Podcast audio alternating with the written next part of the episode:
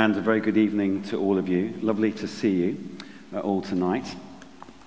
Just quickly to uh, draw your attention as we begin, there should be a little um, leaflet about the giving stuff that we we're talking about in your, uh, on your seat or nearby. Uh, do please take that away. Um, we've thought very carefully just about how to present what's going on. And there is there on the inside on the left, there's just a kind of summary of what every £10 uh, given to Christchurch, where that goes. I Hope you'd be really encouraged by that, that all the money that is given here uh, goes to really great things. And then on the other inside page is just a, and so it's an encouragement that if a lot of us get involved financially, then actually that makes uh, a lot of difference. And on the back, uh, there are just some of the easiest uh, ways uh, to give to our church. So do please take those away and think about and, and pray about what God is calling you to. So, in, in my experience, um, you know, giving is demanding because it's literally taking money out of our pockets that we might be spending on one thing and saying we want to use it uh, for the life of the church and for the ministry that we're called to. And that, that will always be hard. And if, if there was one thing that I'd love to pass on, it's that however uh, wealthy you are at the moment, uh, it's always easy to believe that if you were just a little bit more wealthy, then you could really give uh, to God's work. And what I've discovered is that uh, I just need to give what, from what I've got right now. And if I get wealthier in the future, then that's great. I can give some more. Uh, but there's just something beautiful about giving out of what we have and maybe saying there are some things that I'll do without, some things that I'll give up in order to see uh, Christian gospel ministry growing in the place that we are. So I really encourage you uh, to think about that. But we are here to talk about Matthew 7, which is just a fantastic uh, passage. And uh, we're going to be uh, talking about one of our culture's favorite things uh, and uh, I'll explain a bit more about that in a moment. Uh, but this chapter, chapter 7, carries on uh, from where we've been before. We've had a whole lot of, in a sense, uh, Jesus warning us and saying, well, if you want to live a kind of a life that is centered on me, if you want to live a life of devotion to God, then there are some, there are some great things that you can do but there are also some things that you can avoid. And he gives us uh, lots of different things to avoid. And uh, the, the one that we're looking at tonight is not to judge others. And we'll try and look at that in a bit more detail. I'd like to begin just, though, by just by airing with you the question well, what does Jesus mean when he says, uh, do not judge? And I think I'd like to clarify that by sharing two things that I think this doesn't mean and then one thing that I think it does mean. And of the two things, it doesn't mean the first one is Jesus is not talking about legal positions of responsibility here. He's not saying, don't be a judge, don't be a magistrate, or don't become somebody who in their professional life has to make decisions about people and situations. In, in our, today's world, lots of us who are in jobs having to make decisions and judgments about people and about situations. And it's absolutely right uh, that we do that and that we bring our whole, our whole selves into that. So Jesus isn't saying, don't put yourself in a position where you have to make judgments about other people. So that's, he's not saying that. Neither is he saying, don't make judgments in your life about values, about what's right and what's wrong, what's good or what's bad. He's not saying that. Every day, there are many occasions where we just have to make sometimes really quick calls, sometimes slower calls about what's right. Do I get involved in this conversation or don't I? What do I do with my money? Uh, what do I do uh, when uh, I've fallen out with somebody? You know, there, are, there are lots of different occasions in which we have to make judgments about what to do and how to behave and how to be. And the Bible gives us great resources uh, to do this wisdom and understanding. As a church community, we believe it's really important to be plugged in and accountable to some other people so that we can talk to them and, and share and say, well, you know, what do you think's best in this situation? Because we're so aware that, you know, deciding things about ethics and values, you can't just do that uh, from a textbook. You have to do it with real people in real time. So Jesus is not saying, don't make value judgments, just go through life, anything goes, doesn't matter whatsoever. So, what does he mean? I think we have a really useful word in English that helps us unpack what that means. And I think what Jesus is saying primarily is he's saying, don't be judgmental. So rather than, we might translate it in modern English, rather than don't judge, we would say, do not be judgmental. Uh, don't be uh, holier than thou. Don't be condescending in your attitudes. Don't be stuck up. Don't be self righteous. Don't be always criticizing other people. Now, of course, you all know that we are part of a culture that absolutely 100% agrees with Jesus on this issue and that would see uh, being judgmental as a bad thing. Maybe one of the worst things uh, to be is judgmental. Uh, the interesting thing is that at exactly the same time, we as a culture have grown far more judgmental. So we, at the same time, we both said being judgmental is a terrible thing, but we have also at the same time become far more judgmental. We've grown hyper aware of how other people are and how judgy uh, some people are. Young people think old people are judgmental. Old people think young people are judgmental. Everybody thinks middle aged people are judgmental. That's just the way it is. In our culture, we have a phrase now that we never had when I was a kid, and the phrase now is to call somebody out. And everybody's calling somebody out some other time. I wouldn't have understood what that was um, 30 years ago. The irony is, of course, that our social media habits are making many of us more judgmental. And many of us, through our social media habits, are inviting others constantly to be judgmental about us. I, I have to say, I just don't understand why we would do that, why we would put ourselves in that situation. It seems to me is that many of us here have, have some kind of skin allergy or eczema, and it, it seems like um, somebody who's got some skin allergies and they say, hey, guess what? I, f- I found this new bed, and the bed is made out of stinging nettles and itching powder and horsehair. And I'm just going to sleep so well in my new bed. And you're thinking, uh-uh, no, you're not. You're just going to be one solid block of itch. And yet, we, we live in this kind of culture in which we are saturated with ways in which we offer up ourselves to be judged and found wanting, and that leaves us devastated. And also when we are learning constantly to form instant opinions about other people by a picture uh, or a few words or sentences. And we, we literally are retraining our minds constantly uh, to form instant, snap, and almost certainly superficial, shallow, and wrong judgments of other people. So we live in a society which is completely confused because, on the one hand, it's a society that totally agrees with Jesus that being judgmental is not a good thing and yet we are becoming day by day ever more judgmental. So I want to explore with you why Jesus says we shouldn't be judgmental, because he certainly does. And he says, don't judge, or you too will be judged. Just want to unpack that a little bit. I think the first thing he's saying is that if, if we are judgmental as people, and this, this in a sense is entirely obvious, if we are judgmental, then what we're doing is we're creating a circle of backbiting and viciousness and harshness. And I don't need to tell you that because you know that if, you, if someone has really laid into you uh, or you've overheard them just ripping you apart, then the next time that person's name comes up in conversation, you're not going to speak well of them. It's very unlikely. You're going to want to get your own back. You're going to want to, in a sense, destroy them as you have experienced them uh, destroying you.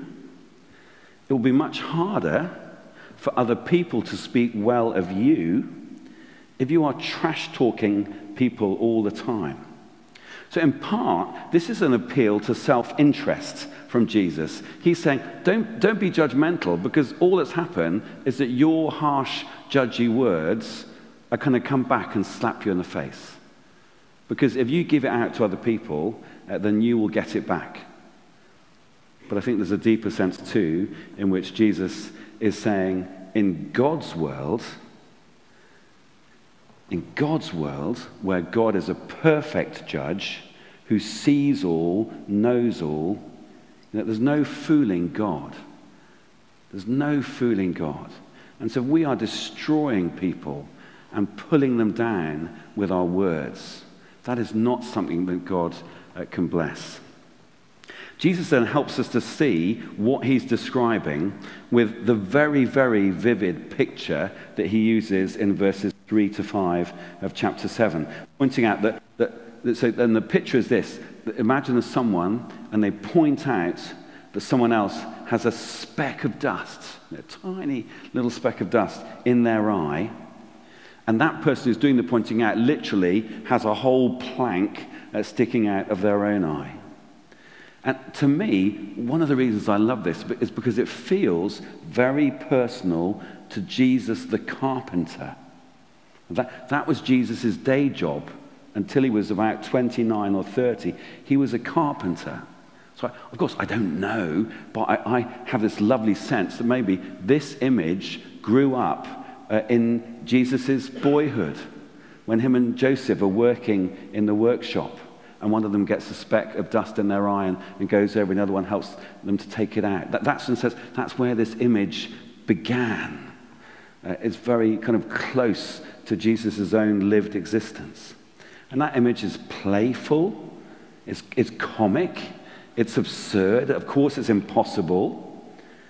But it is an excellent image of someone who's judgmental, someone who zeroes in on the minor faults of other people, criticizing them, pulling them down, ripping them apart, and yet being completely blind or oblivious to their own failings. So it's just a really powerful picture of what happens with judgmental people, that they just go on and on and on and on about the faults of other people and they don't realize uh, their own faults. Now, the most important thing I want to say tonight is this Jesus gives us this image as one we need to apply directly to ourselves. Okay? Jesus gives this image to us as an image that we need to apply directly to ourselves. See, because what we could do at this point is that each of us could go, okay, I'm going to list the five biggest hypocrites that I'm aware of. You know, you could choose some politicians, you could choose some celebrities, you could choose some leaders. Many of you might choose your parents because you've got to that age and stage. You know, we could all list people that we are aware as being hypocrites. They're, you know, they're going on at us about tiny little things, but man, they've got these big problems themselves. That is not why Jesus gave us this image. Jesus gave us this image to realize the danger that each of us faces of being the person who is judgmental and who does not is not willing to accept or see that they have failings that they are they do things wrong they speak wrong they do wrong. That's why jesus gives us this image. And so it's absolutely right that we pause tonight and think through at the major faults in ourselves that we are hiding when we find and give time to being annoyed or narked or cheesed off with other people. That's the point of what Jesus is saying here. Of course, he's, he is also saying to be on the receiving end of judgmental and harsh words is an uncomfortable and an unhealthy thing course, he's saying that. But primarily, this comes as a challenge to us. Now, how do I hide my own failings by picking out uh, the faults of others? It's still okay, still okay to give fair minded criticism and feedback and challenge to other people. Being a Christian doesn't mean that you lie to other people and say everything is great or you, you pretend that everybody's wonderful. As Christians, we, we have, a, we have a, an idea, a doctrine that is, that is all about the fact that all of us, every single one of us, is, in the Bible's words, fallen, imperfect.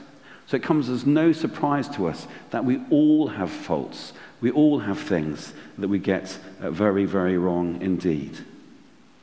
Now, at this stage, we want to say, well, well done, Jesus. You know, you have helped us name something that is really destructive.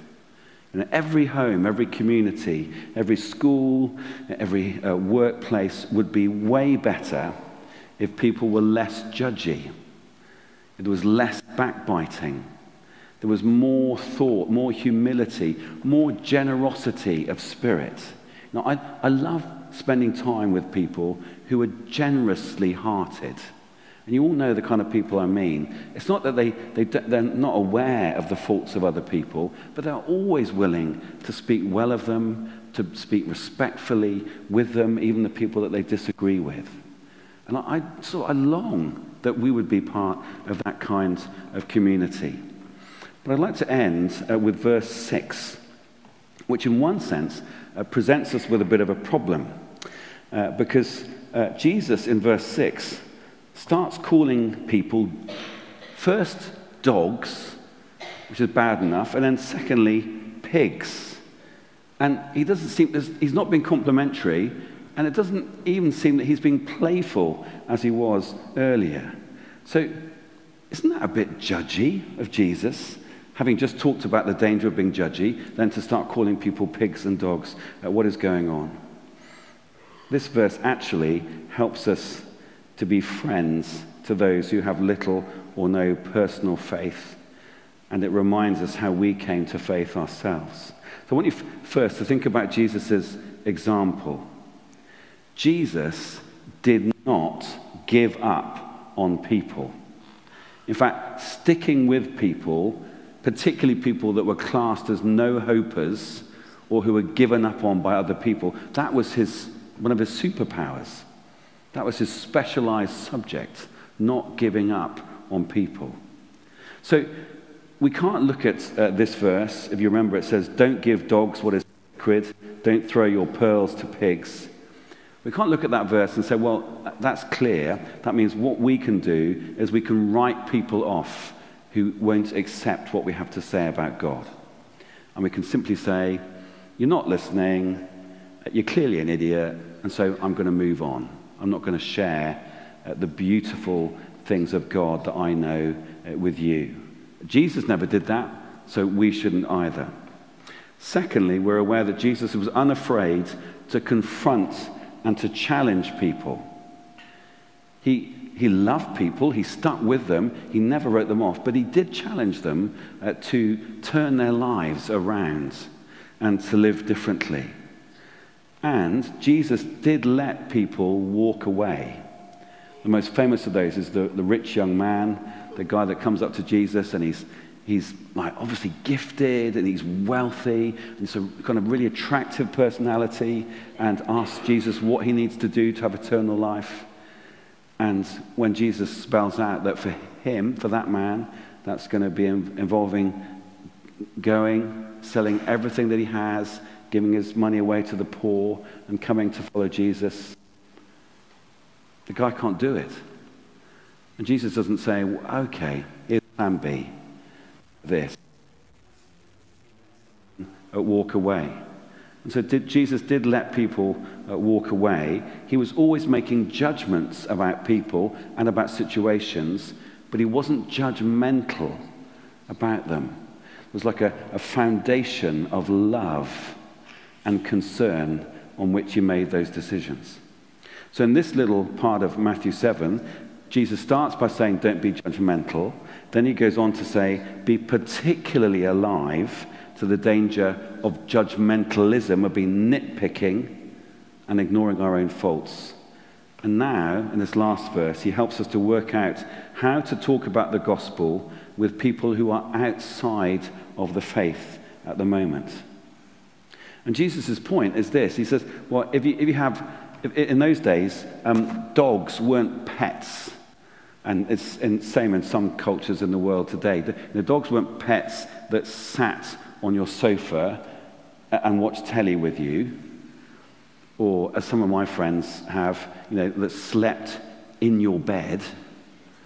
Don't know if there's any of those here. But, you know, dogs were in packs who would sort of roam around the streets picking up any scraps they could. And Jesus says, well, you know, in our culture, we wouldn't, you wouldn't take re- something that's really, really valuable and feed them to bands of marauding dogs. And nor would you take a beautiful string of pearls and feed them to a pig. No pig is going to say, when they see a bunch of pearls in their feeding trough, oh, what a beautiful set of pearls. Probably the nicest set of pearls I've had today. It stopped me being hungry. I'm just going to sit and look at these beautiful pearls. The pig's going to be cross, thinking, why am I being wound up like this? This is not right. I don't eat pearls, I eat food. They're just going to be infuriated. Now, each of us here who's, who's become a Christian, that is a miracle to become a Christian.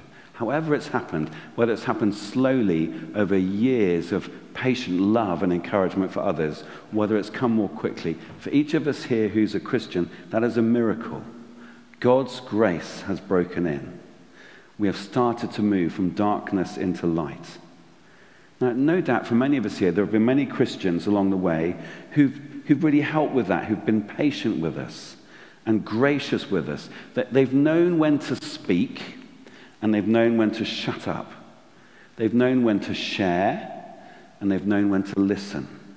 They've known when to challenge and they've known just when to stay quiet. A lot of the time they've got it right, some of the time they've got it wrong. But many of us here would be able to tell stories of Christians who've been thoughtful and listening and understanding. And then at the right time, they've been bold in, in urging us to move on a step uh, towards God. And that's what we need to become. We're not to be judgmental about those who are outside the kingdom. Now, I don't think many of you are. But we're just to watch that particular part of ourselves that we don't start to get smug once we become a Christian and say, oh man, I've arrived. We stop making it being something that God did and we start to think of it as something that makes us better or cleverer or smarter or wiser or nicer than other people. We're not to be judgmental of those who have little or no faith. Instead, we are to judge them well, but not to be judgmental. And so, therefore, we avoid winding them up. We avoid making them more hostile to the gospel of Jesus. We're careful about how and when we speak God, of God to them. And so that will balance listening, but also then appropriately sharing what we've experienced and what we know. That will involve that mixture of patience, that we're not trying to race people through. We don't see ourselves as salespeople that are trying to sort of manipulate or lever people into the kingdom. We're patient. We realize that God works at different speeds than we do. And we're humble. So that whenever we're sharing faith, uh, we're doing it out of a sense of generosity and humility and wanting others to experience what we've had rather than simply trying to uh, force all of our opinions on them, because that is another kind of judgmentalism. So, the, the big picture about tonight is don't be judgmental. And the, the first reason about not being judgmental is that sense that actually it rebounds on us and it rebounds on all of us. So, whatever community we are in, if we are in a community and if our active part in that is to tear people down and to rip them to shreds by what we say, that is going to be a toxic community And nobody wants to be part of a toxic community. Jesus then helps us to understand that more specifically to us by this beautiful image of the idiot who's so stupid that they're going around pointing specks of dust in other people's eyes and ignoring the plank or the log in their own, reminding us of the danger of hypocrisy when it comes to being judgmental. That, you know, we just see these tiny faults in others, we forget the faults uh, that are much more important in our own lives.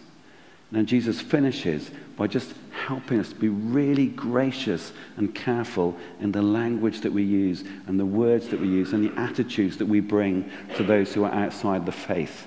So they don't get put off the gospel or wound up by us being insensitive and judgmental as Christians. Let's pray. Our loving God, we thank you for what you teach us in, our, in your word.